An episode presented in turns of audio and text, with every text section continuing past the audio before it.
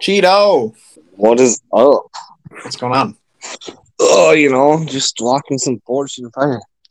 Some Forged in Fire. Uh, they're on season eight right now. It's on TV. Oh, like it's happening live. Yeah, I'm not, I'm not watching it live. I just got the history app and use my parents' Hulu and watch the like because they come out like you know a day or two later. So just watch them on there whenever I want. It's kind of funny what these cable channels become with the type of shows they put on, given their name, like the History Channel. Like I get it could kind of fit in, bringing in like information on medieval weapons and stuff like that. But There is that, but it's also just a historical like weapon creating. I mean, it doesn't. That's you know that's how you can take it in there as well. mhm, that's true. And I always like another good competition show to add to the mix. Um, this this is just chopped with, but they're making knives instead of food. You know. Yeah, that's a good point too. Um. All right. Well, got ourselves a pod to record. We're doing on the phone again. Listeners, if you don't like the uh, audio quality, then too bad. Get with it. Suck it and Sign of the times. This is what we have to do to bring you the good news. I mean, there's no good news this week. Actually, there is good news. Glenn Taylor won the lawsuit against him by that minority owner, so he could try to sell before. Sale is there's no more complications, so uh, we should see it, the deal actually finalized and written out in the next couple weeks. I think is what they was what they're saying. So A Rod and whatever his name is, Lore, are gonna officially be minority owners hopefully in a couple of weeks. Nice. That is Yeah. good news. But was it like one of the other minority owners owners that was upset about how the transaction was just being like followed through with, or like there's a rule, and he, I mean, he he signed it. It's, it's was part of the purchase agreement to be a minority owner. That when the owner, Glenn Taylor, or the majority owner, Glenn Taylor, sells his shares, the minority owners have a certain amount of time to sell their shares before that deal is finalized. This this minority owner, some Orbach or something, they want to potentially want to sell their shares right now because of that. And Glenn Taylor is saying you can't, and then they're saying, but you're selling the team right now. And his thing was, well, I'm not selling the team. I'm selling part of my shares, but it's only a minority part, so it's not really selling it. And apparently that held up for whatever. I don't know. I don't know all the you know minutia and whatnot, but well, that is good news that everything can follow through and with hopefully no more speed bumps. It's another wrench thrown into the uh like of course it's gonna be difficult to sell this team, or of course it can't just happen smoothly. yeah. Well, and then also here's uh, bad news that we saw today, and it's not really bad news, but but it is bad. Anthony Edwards was selected for the Team USA Select Camp, which is the people who they're going to go with the team, but they're there to practice with them. Uh, he sprained his ankle today. Oh, shout out former Timberwolves player Dario Saric tore his ACL in Game One of the NBA Finals. That really sucks. Feel bad for him. yeah, that's ugh, that does suck. Not that he's super vital to Phoenix, but he just provides uh, provides um somebody who can kind of come in and play that small ball five or four, and just another Yeah. All right, Greg, what are we going over? Let's do this quick so we can cut to the music. Today, Wolves fans, we're gonna be going over more KG A to Z. We're gonna actually jump back in time and go through a few different things of the letters J, and then rounding it off with K. I don't know if there's No. anything else. There's nothing for it. Was just Kobe. Kobe was the best part of K and the only important part.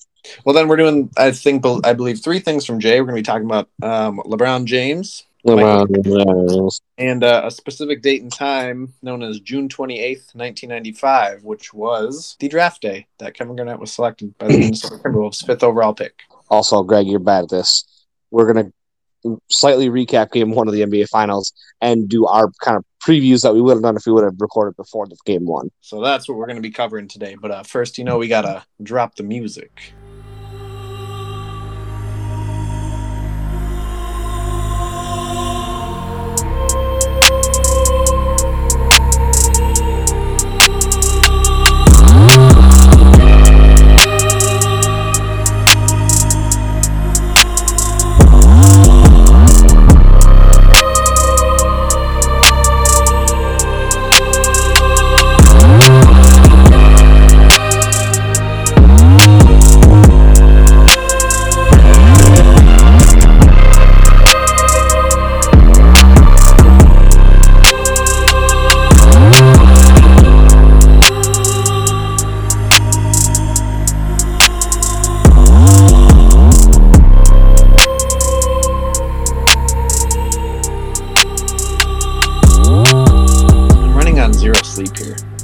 Why you got to be content maestro, dropping the beats properly. You could just pull a power trip, admit we suck at our jobs. A, we aren't getting paid for this, so it's not really a job. But we suck at our jobs. And B, we don't care that we suck at our jobs because you enjoyed listening to us, fans. Boom. We suck at this unpaid internship. yeah, exactly. Well, anyways, let's dive into it. More KG A to Z. All right. The uh, podcast Bible that we worship here and we like to talk about, especially during this off season, because provides a lot of interesting content for you guys, hopefully. So the first thing we're going to be talking about with the letter J is the LeBron James. First Kevin off, Durant I just want to say, fuck Yeah. LeBron. Oh yeah, for sure. That's and I fuck, just wanted to say fuck Space Jam 2. That's not going to be a good that movie. was terrible. So, anyways, KG's relationship with LeBron seems to be kind of one from more of an understanding and like empathetic perspective, just because you know they were both young players that were drafted out of high school and obviously playing for small markets. Now, LeBron being you know the famous kid from Akron, playing in a hometown small market on top of that, adds an extra layer to it. Um, KG obviously is not from Minnesota, um, but still had a lot of pride playing here too. And, and Kevin Garnett talks about that of just being the player who loved to play for the small market team and have that intense loyalty and like wanting to bring like a championship to a city that just hadn't had that yet. and even more than that too um they both struggled with not really having the kind of success they personally and what a lot of obviously fans wanted uh professionally so they didn't get you know rings and like KG lost how many times in a row in the first round of the playoffs mm-hmm. before winning a series, obviously in 2003, uh, 2004 season. LeBron was the same way, where I mean, he didn't miss the playoffs for super long. Like the first maybe year, two, whatever it was. But then it's just not not getting to the promised land. And unfortunately for LeBron, more than KG, KG faced it as well. These expectations that are slightly ridiculous, like hey, for LeBron, win a ring before Michael Jordan did in his seventh season. yeah, yeah. Not super fair to be compared to him, but whatever. With way less of a, a supporting cast to do it with too. And on top of that too, KG like continues to go into um just the fact that like he almost like he kind of feels bad for LeBron and that pressure, like you said, that was put on him, gets to kind of see LeBron's ascension, you know, as he goes from the Cavs and getting squashed each year in the playoffs to 12 when he left for the Heat. Um, or no, no, he sorry, he left after the 2010 playoffs. So the 2010-11 season was his first year in Miami. KG just gets to talk about how him going to the Heat is something that he doesn't see in his mind as like the most villainous move, is like what people have said. And obviously that gets overshadowed by like KD going to Golden State and so on and so forth with all these super teams being built. But uh, KG kind of touches on that too, and just saying like, well, why wouldn't you want to see something like that? Like you don't you don't want to see a great player like LeBron James be one of the players that ends up being, you know, one of the all-time greats, but just never had a ring, like uh, Charles Barkley. Or Uh, I mean, he's in the finals now, but Chris Paul. Yeah, Chris Paul too. Like, you don't want to see great players be put on these lists. So I think that's kind of a fair statement to kind of balance out the super team argument. And then, you know, KG just being a big wrestling fan as he is, added that like he appreciates just the sheer spectacle of these super teams, just from an entertainment standpoint. And Well, I- he also I meant get that too that. from the announcement itself. So the the whole or going into a stadium for no reason and announcing it there, and then doing the not one ring, not two rings. LeBron, we get it. You can count, fine.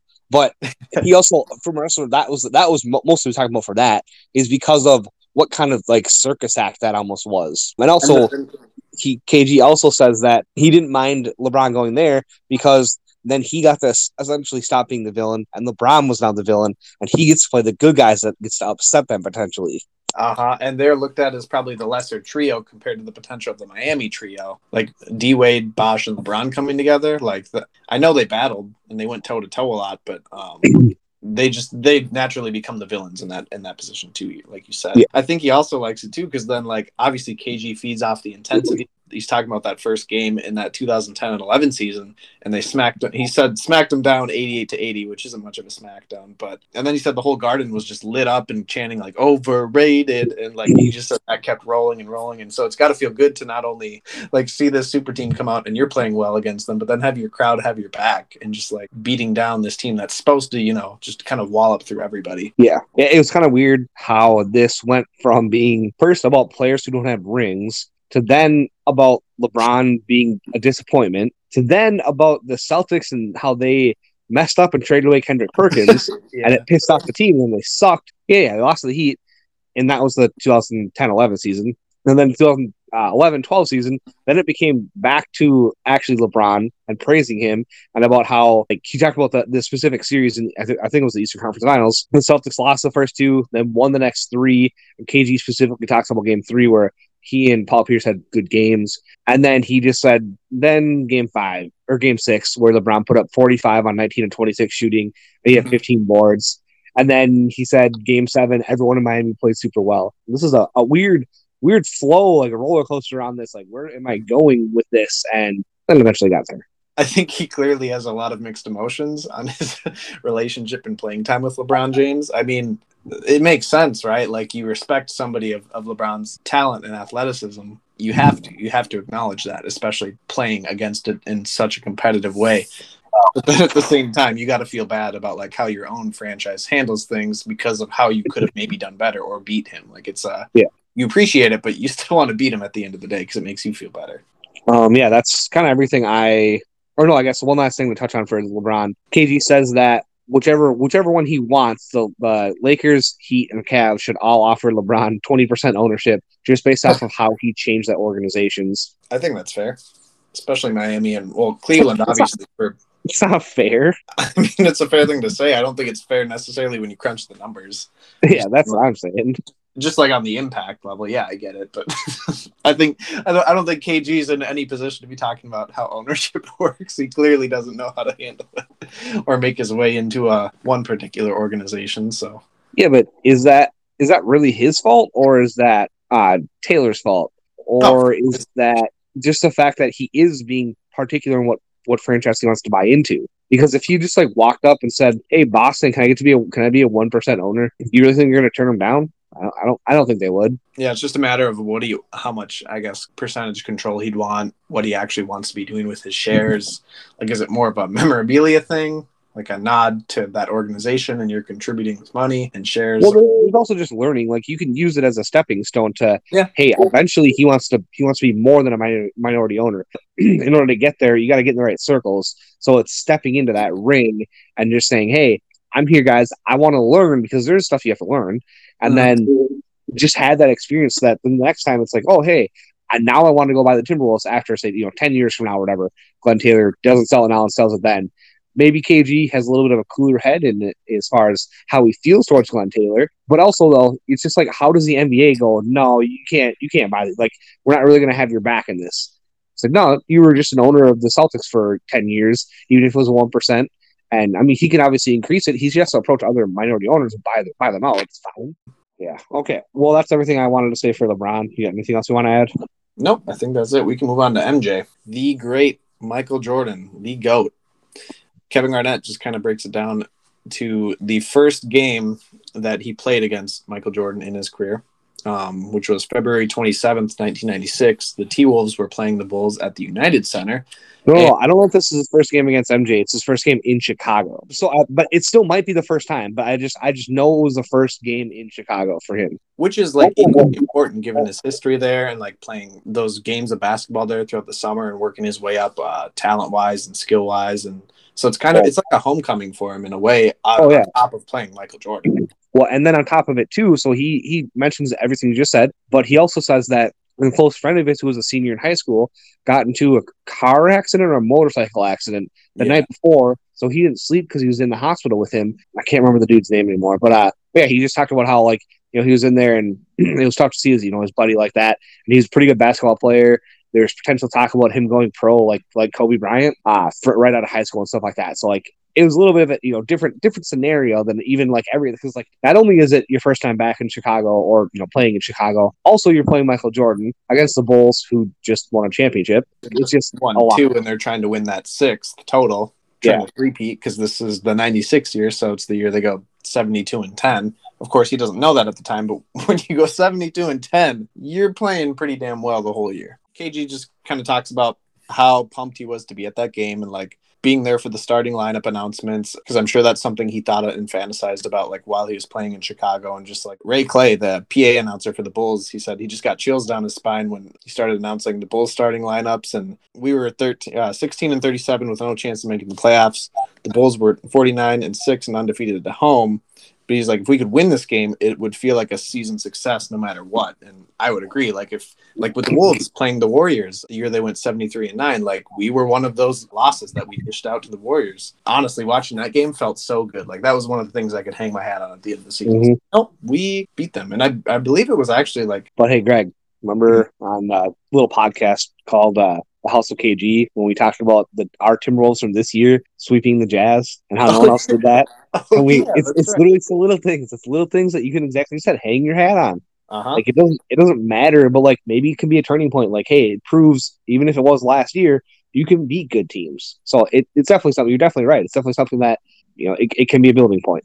Even growing up, like I remember there were like always those cake eater suburbs. Like we'd play like Wayzata or like Minnetonka or like uh, Eden Prairie, and they were always phenomenal. Like they always had just like people that were like a foot taller than us somehow. And it's like, can you buy like extra height? Can you buy like pubescent growth somewhere at the store. like, but it always felt good. Like when we would maybe get one win on them in a tournament throughout the year, something like that.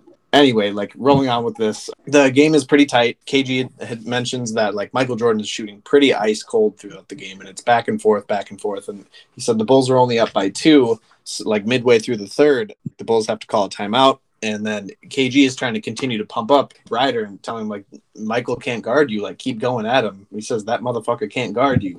Keep killing him. He don't know what to do with you. And then KG, of course, you know, being young and dumb, but also fired up too, was yelling so loud that he says Jordan couldn't help but hear me. RJ was like trying to like talk to MJ and like like apologize and be like, young kids don't know the rules. Like Yep. told Jordan, like trying to chill the situation because he knows like Michael's just gonna turn on that switch. And uh KG was like, There's no chilling for me. I didn't give a fuck. He said, Stay on his ass, I screamed. He can't handle you. And he said, That's when Jordan hit me with the death stare. The death stare felt like it went on forever. His eyes were locked, his eyes were fire, his eyes were saying, Watch me now. And then Jordan proceeds to score like six points straight in a minute to end the third, and then goes on to basically obliterate them. Because that's what Michael Jordan does when you piss him off. Yep. I can't remember the time, but like they pulled KG and JR Rider it, with like three minutes left in the fourth. And LeBron came, or not LeBron, Michael Jordan came a little bit later, but he he walked by the bench and looked at KG and he said, Okay, young fella, y'all good? Y'all done? oh, that's so funny because it's just like he had like unli- what seemed like unlimited amounts of energy. You probably don't want to piss off Michael Jordan of anyone or like somebody with unlimited energy, but like Michael Jordan of all people. like and he says like the lesson could be any clearer. It's just like, yep, that's one way to learn a lesson. Like shit talking and then getting it pushed right back in your face by like the greatest player of all time. Yeah. I Another just- thing I- about uh, I- oh, going away from the gate, or wait, what do you got to say, Greg?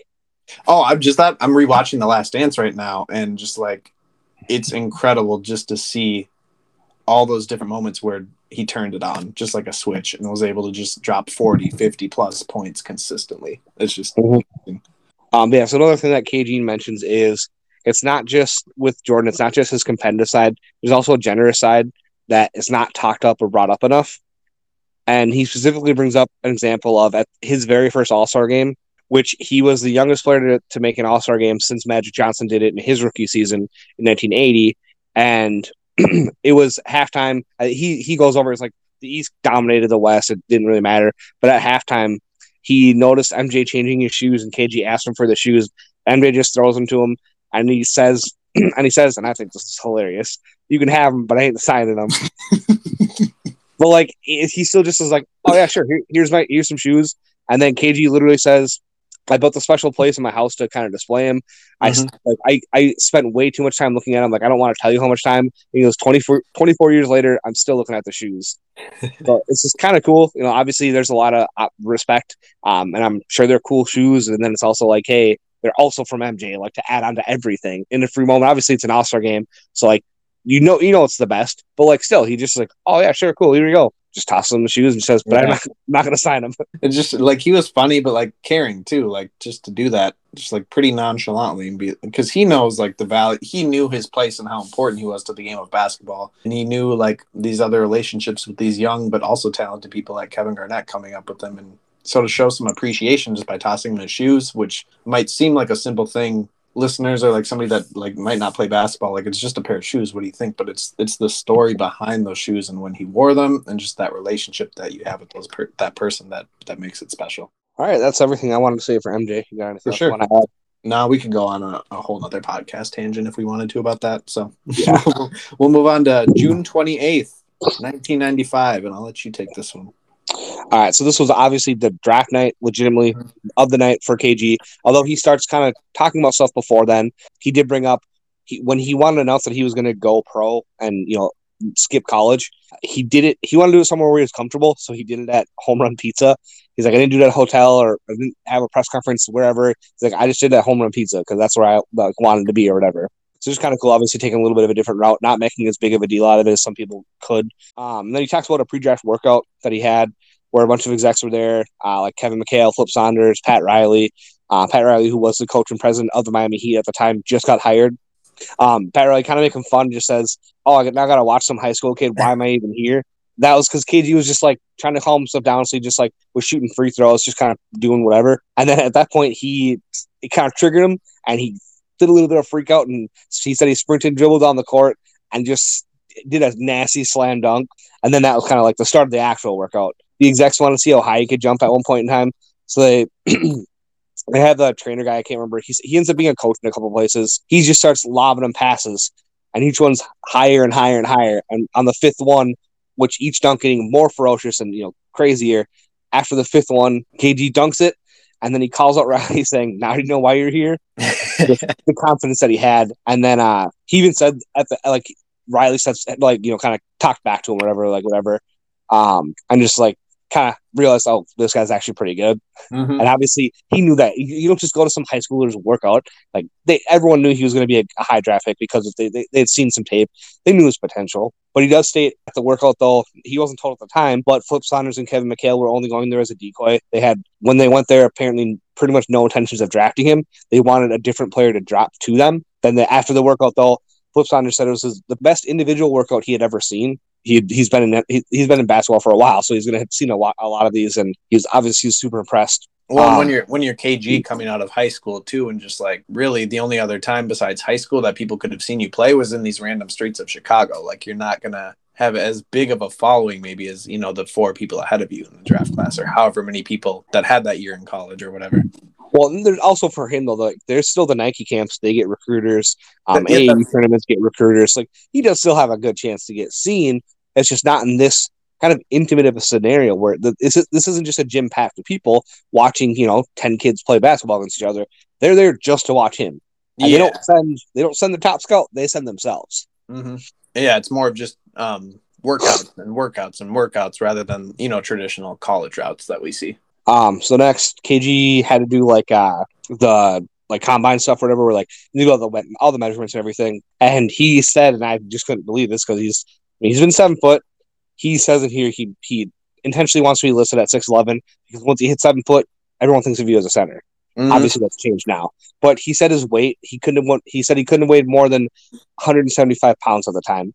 That's ridiculously skinny because he's seven feet tall. Yeah, that's 175. You said that's 10 pounds heavier than me, and I'm six foot. I don't know if I believe that. That's very skinny. I mean, even looking at these pictures that are throughout the book, yes, he was a very skinny rookie. Like he was always just a, a more skinny and lean person. But I don't, man, that's so skinny. I don't know if I believe that. Um, yeah. So then, at the but at the comment though, he talks about kind of getting hazed a little bit, where there are people that were like, "Oh, you didn't go to college, you missed on this. Oh, you missed on that." Blah blah blah. And they're trying to kind of like whether doing it on purpose or not, they're kind of bringing him down a little bit, um, because he was kind of thinking, "What what potentially could I be missing? Um, and then leading up to the to the draft, I don't know if it was the same day or whatever. Like, he kind of makes it seem like it was the same day. He got a call from his coach, uh, his at the Farragut Academy, and he essentially tells him, "Hey, you can go to college if you want. All you, like you got your ACT and SATs scores back. They're more than high enough. You can go anywhere you want, so you can play anywhere you want." KG kind of talks about how it, it brought a moment of doubt, like should I go to college? That was something he'd always dreamed of. He talks about previously in the book how he's such a big fan of some of these college players like that were there, like when he was in that like 14 to 16 range. So not too much older than himself. and he talks about that. And then like eventually just said, nah, this is this is what I'm this is what I meant to this is what I want to do. So a little bit of doubt, but obviously overcame it to go on and do the draft. Well, and he mentions too, like, well, I was already on the cover of Sports Illustrated at the time with the headline that says, like, ready or not, three weeks ago, Kevin Garnett went to his high school prom. Next week, he'll be a top pick in the NBA draft. So it's like you have these very, very conflicting thoughts. And just like, oh, well, this is maybe one one dream and goal that I have is to get into college, whether it's to actually get an, like get the educational side of it or just play ba- uh, college basketball. But then you have that the other dynamic of like, well, no, look at how much attention I already have. The stories that we mentioned on the previous pods of like the workout with uh, Scotty and Michael. You know, you do all these other workouts too, leading up to the draft and the combine. And it's just like, well, you have all these other things saying, no, I'm more than ready to go right now. Mm-hmm. So, so that's just got to be a tough decision, especially to hear literally on draft day, just like a like a weird coincidence type of thing. Like, are you sure? Because this is your last chance. Yep. Um, okay, so then the draft order ended up being number one, Joe Smith, which is kind of funny because the Wolves and Joe Smith did that shady under the table deal, and uh, that screwed the Wolves over for a while. Oh yeah, that whole Um, thing. Great. yeah. Glad you could pick Um, that up. And KG just says Joe Smith made sense. Everyone said he was going to be a superstar in the league. Um, number two ended up being Antonio McDyess, and once again, nothing, nothing kind of bad to say about him. Number three, Jerry Stackhouse, and then number four was uh, the Washington Wizards or Bull- Wizards, um, and they drafted Rasheed Wallace. Mhm. And this one, he actually talks about how he kind of wanted to go there potentially. Um, he wanted to see Gheorghe Muresan, who's I mean, seven foot four, seven foot six, or whatever. but he talks about how like he's a center, and then they had a backup center already um, on the roster, and then like he didn't really think they needed another big man. And I, I don't know if he meant it or not, but it kind of seemed like when they took Rasheed Wallace, that was kind of like a like WTF moment. Like, why wouldn't they want me ahead of him?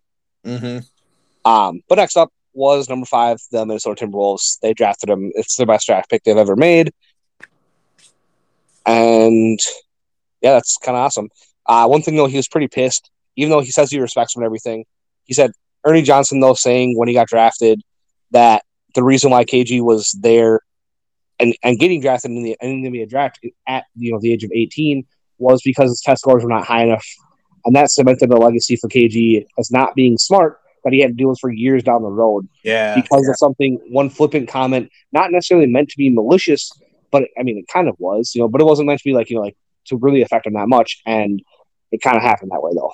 yeah, it's just one of those things that like it's a media talking point that probably wasn't meant to be malicious or have malintent, but like it still does because you know we we even then like people live in a time of sound bits and Mm-hmm.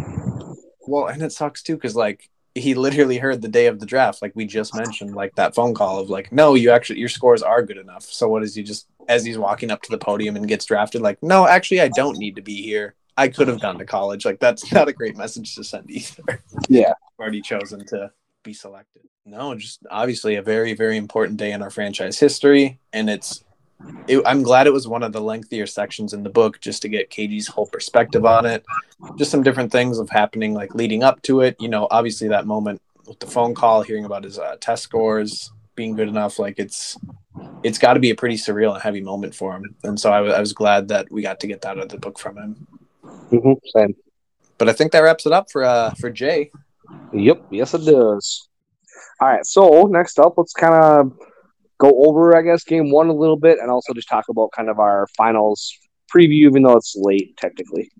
yeah so game one like both teams looked really really solid and i just wanted to like start with um prefacing this with it's exciting and refreshing to see not only the phoenix suns who i was rooting for all year to be in the, the finals but just like another team in milwaukee just like two refreshing teams and franchises that you know there is no lebron james this year there is no steph curry we keep Mhm. hearing those types of things but it, it actually is refreshing just to see different players in the finals you get a different um type of pace between these two different teams. Um, and so it's just this first game, both teams looked really solid. That first half was really, really um, fun and entertaining, and it was just a strong performance between both teams. Like Giannis looked pretty commanding on both ends, even though he still only looks like eighty to ninety percent to me. Like he was bullying See, and came out right I away with the in the first like, quarter he looked like ninety three percent good, mhm. and then the second quarter it was like eighty eight percent, 80 Yeah, 85 percent maybe. You know, like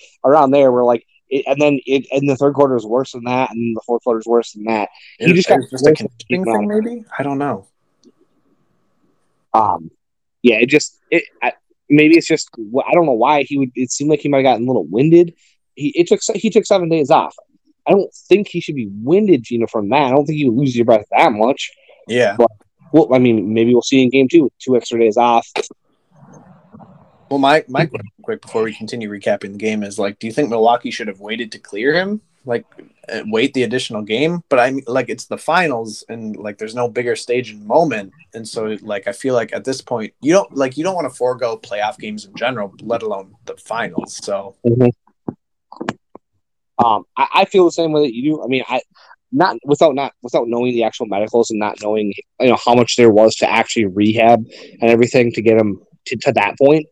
Um, I don't know, and and realistically, do they know? Hey, you're not going to get you know you're not going to get any better than what you were in the first quarter, and like it's not probably not going to last the whole game. It's, I mean, just look at what happened to Joel Embiid. Granted, I think he played too many minutes myself, but he looked like shit every single fourth quarter of like every single game this postseason.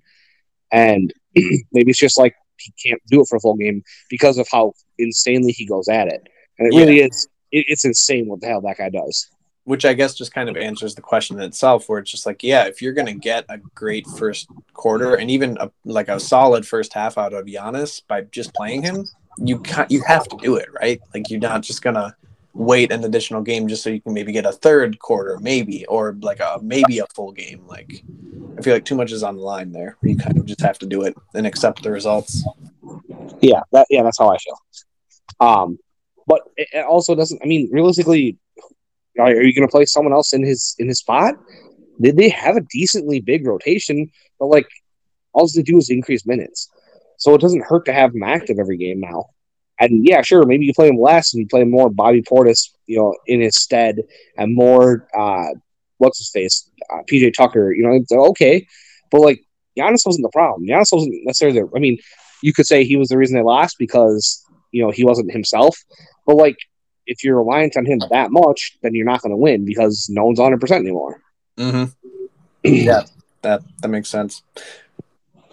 Continuing on with uh, just game one, Phoenix finished that second quarter really strong too. Like it was it was a back and forth game the first half, but like they just kind of closed it out. I think they had a twelve point lead at halftime or something like that. Um, was eight. Crowder didn't play like great offensively either, but in that first half too, I noticed he contributed greatly, like with defensive switches and rebounding and kind of being able to stop Giannis at a few different moments. And Mhm. he just provided kind of that extra lift, even though I think he was 0 for 8 from the field and 0 for 5 on threes. Um, Something like that. Yeah.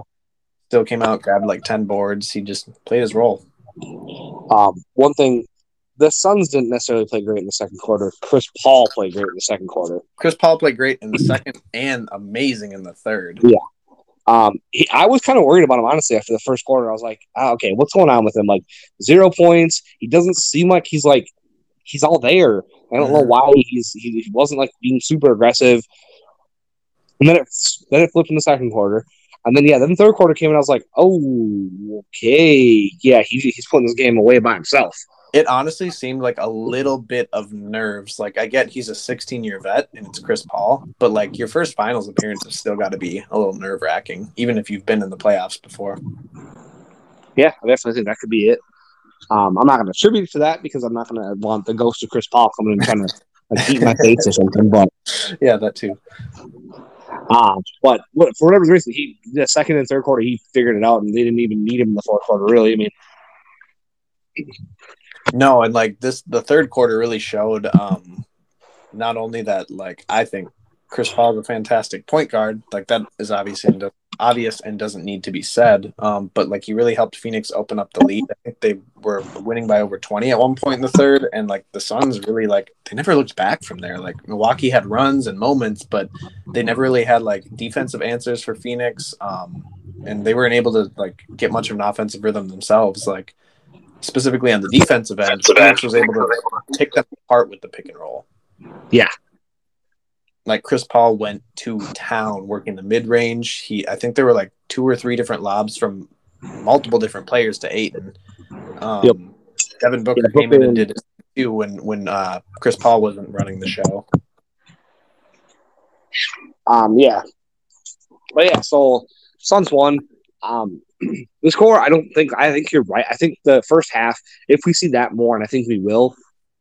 I don't think we're going to see another quite blowout type of thing like that was, and I don't end up being like a seven or eight point win, but like it was, it was cut to that, but like it wasn't. No, it was like a twelve point win. Never mind. Um, it just like it, it, it felt closer than it actually was, but it'll be really interesting to see how uh, Milwaukee adapts because I mean they got torn apart in game one against the Hawks, and part of it was how they utilized Lopez.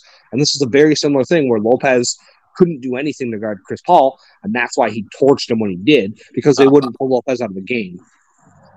Yeah, Milwaukee's going to have to figure out how, how how and when to run small and how they want to be switching on these pick and rolls. Otherwise, Phoenix is just going to be able to kind of go to that well a lot and take advantage of it. Yeah. Okay. Enough yeah. with recap. Let's just do a preview of everything. Uh huh.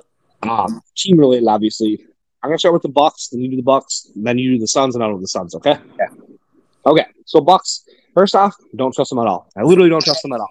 They should have swept the freaking Hawks. I don't care. The it's Hawks best players in this third freaking year, and you have Jrue Holiday, supposedly like the best perimeter defender in the in the league. No, you should not have. You should not have gone seven with the Hawks. Plain and simple. Um, and then, in my opinion, I don't think they have a, a, like a dog type of leader like what Chris Paul is. LeBron can be this as well. Um, CP3 for sure is like this. They don't, don't have that person to kind of get them through some of the tough or lean times, like when they're not shooting well. And it's just like, all right, go to that guy. You know, if it's Giannis, it's like, okay, they just build a wall. No one else is making their shots, so we're not afraid of the three point shot anymore. um, and then also on that note, Giannis being injured does change that team a lot because when he's in the game, I swear the rest of the players almost get lazy on offense. He's like, yeah, he's got it. He'll get us our 30 points this game, and then we just got to score, you know, 75. But it's like, but if he only puts up 24, then you got to score more. And if Middleton doesn't pick up the slack, who else is doing it? Uh, then also, on the honest note, though, he's still super hard to game plan for. Like, you just don't know what he can do on any at any possession, any time. Like his quickness, his athleticism, his burst, his strength. It's it's crazy and super fun to watch. And that's my recap. Or that's my uh, notes on the Bucks. Yeah, I think if you're like just quick from Phoenix's perspective, it's very hard to game plan for Giannis because it's like you almost have to just kind of hope that he shoots poorly from well he will shoot poorly from uh, three and the free throw line generally but it's like you almost have to bank on those things because if those things are going down too and he shot seven for 12 from the free throw line which is probably above his average. Um, it is. He's shooting like 52% or something this year. Yeah so exactly. Like even if even if the free throws are falling for him that's easy points because he does make frequent trips to the line throughout games. Um, mm-hmm.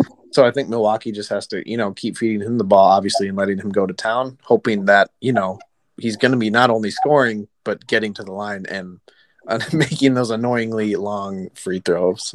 Um, well, and also on that note too, if he gets to the line, you're hoping some of those fouls go to Ayton because Ayton is a pretty darn good per- rim protector and defender in general, and he's also a very good offensive player.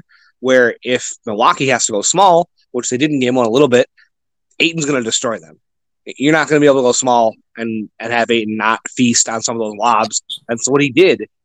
And okay. yeah, and like continuing on with other players, Jrue Holiday and Bobby Portis, like they need to show up and play adequate defense. They did in the Hawk series, and Jrue even showed up offensively. Um, I think it was that game six or game seven. Again. Yeah, but those are the two games without Giannis. Yeah, exactly. And we didn't see that much at all in the game one against Phoenix and was just kind of quiet and didn't he's like four for 14 from the field. He didn't really play that well. It was just no. like kind of a complete flip. And so, yeah, if he's this this great two way point guard that we're supposed to see and be one of those final pieces for the Bucks, he needs to step up or they're not going to find themselves to be successful in this series. They and like you said before, another glaring thing is the Brook Lopez thing. Um, and I mentioned like they need to be able to take him out and be comfortable going small I know Phoenix can just like counter with with Ayton, um, but you, I don't know. You got to be able to figure out something to avoid those switches of Chris Paul onto Lopez because that's they they um, did this and Atlanta did this as well. They just hunted for Brook Lopez the entire yep. time on offense. We're able to just feast that way. So if you're Budenholzer in the box, like you got to be able to uh, game plan and adjust for not only game two but for the rest of the series because that's that's not something you want Phoenix to be able to go to the well on because that's easy money. Agreed. So I, I, I, think for the Bucks, it comes down to adjustments, continuing to put faith in Giannis, and then um, players like Jrue Holiday have to step up. Jeff Teague actually, he's been on the up and up. He's been he looks more comfortable, kind of excited to be playing in these finals and in the last round too. Against and actually shooting pretty well too the last couple games that he's played. Yeah, so that's good to see. Um, but yeah, I just think I think Jrue needs to step up. Middleton, he he played well. I feel like he could have gone to the free throw line more yesterday. Um, he did get pretty hacked on some of those shots, but he's oh, he has such a nice stroke sometimes. Yep. So I think it's a matter of those those three kind of being the big three factors for Milwaukee. Um, moving on to Phoenix, they just have to honestly like keep playing the exact same way they did yesterday. I don't know what kind of adjustments they need to make necessarily. Um, they were able to kind of go in and out of the pick and roll very well and uh, get great offensive contributions from um, cam, both the cams, even though they didn't necessarily play great, they always seem to give Phoenix like that extra scoring lift um, and just different looks.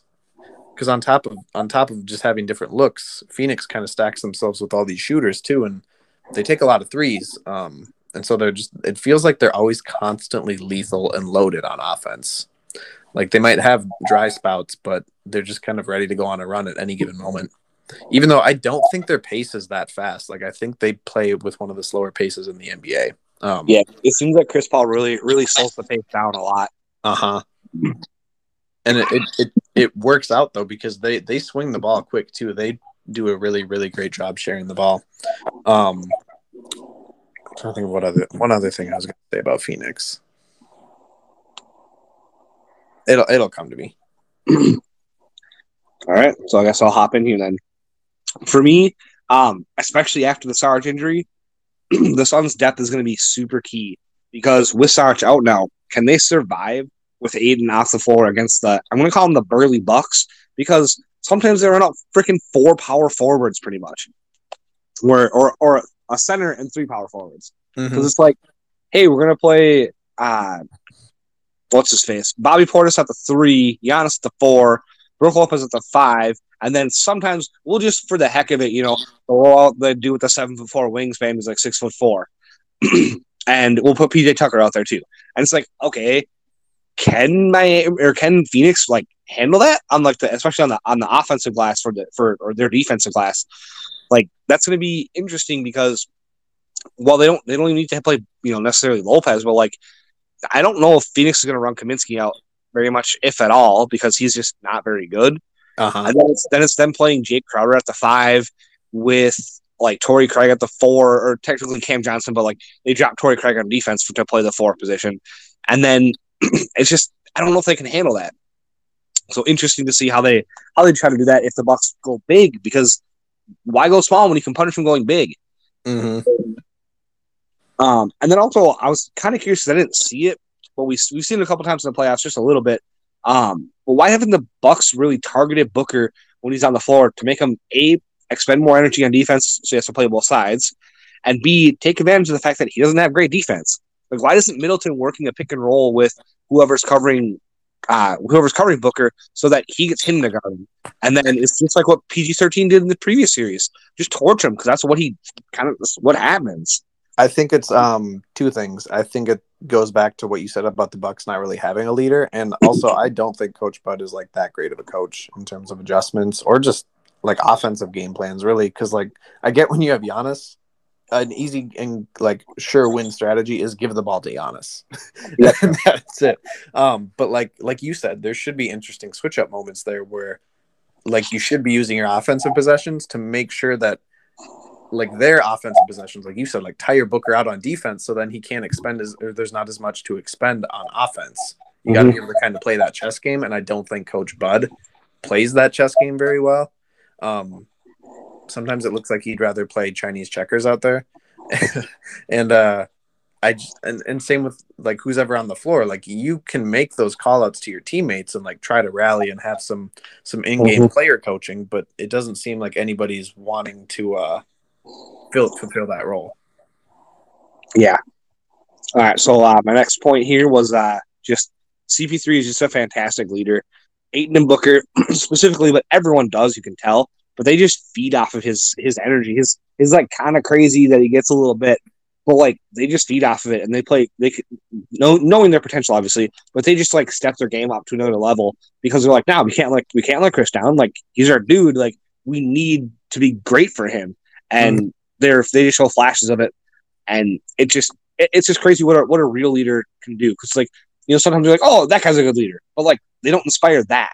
They don't inspire what uh, Jimmy Butler did last year with the Heat team, where like everyone played so stinking well, and they did it for him because he's a you know obviously a good player and everything. And it's just it's crazy to see that coming from you know the Wolves who've been. I mean, we've lacked leadership on the court forever. It seems like.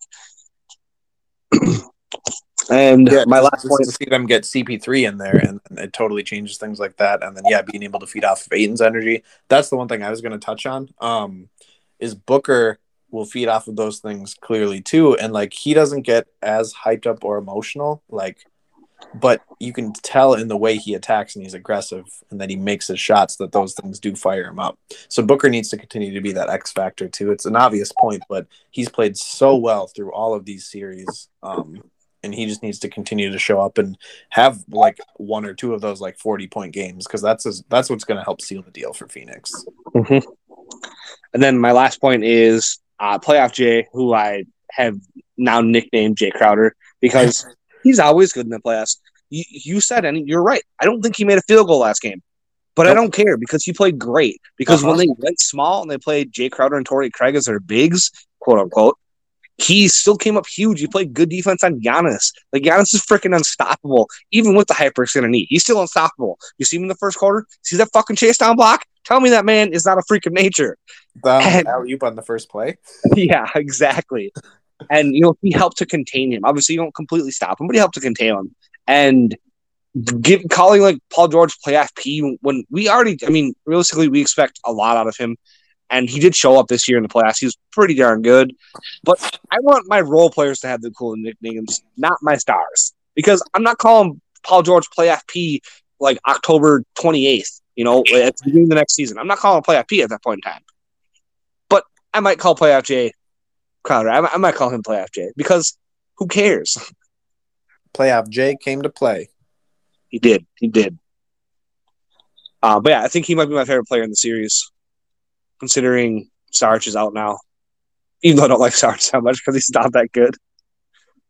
I know I've had my fair share of vocal, quite vocal hate for CP3, but that's just because I want him on my team and like he's so like he's just so sneaky and just a little devil sometimes, like that whole jersey top bullshit. Um, yep. don't have to go into that, but like he, for me, seeing him like go out there and ball in that third quarter specifically, like that dude deserves a ring. Yeah, but like, pretty much all dudes deserve a ring. Well, let's not let's not just say it's just him no, because no. just Giannis, two, Giannis two-time MVP. Like literally, sure, it's the regular season, looks unstoppable in the regular season. I'm like, I actually, as much as he kind of terrifies me, and I might pee my pants if I make eye contact with, contact with him, Brook Lopez is like one of. I really like Brook Lopez, super underrated big who completely transformed his game. Do you remember when he came in the league and he was terrible on defense and mm-hmm. he couldn't shoot? All he did was like good post work. And now he barely posts anyone up, just spots up for threes from anywhere. And he's a legit good defensive center. Like people that can do that it's like it's super impressive to me. It is, and like they deserve rings too. But I was just like CP3 tying it back to what we were talking about in the KG book with him talking about LeBron. You just want to see great players that have been in the league for so long and haven't gotten to that level, that final like obtainable accolade, especially when they have so many on their list already. Like that's just the the. the yourself, I LeBron never won a ring. I know you'd sleep easy at night or easier. yep.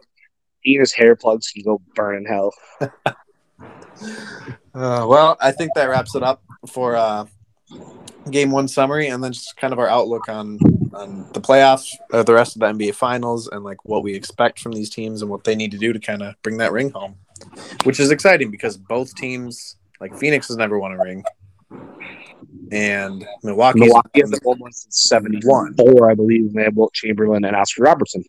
So that was kind of a given, I would feel like. Well, I think Boston was definitely still a thing at that point in time, so I don't know.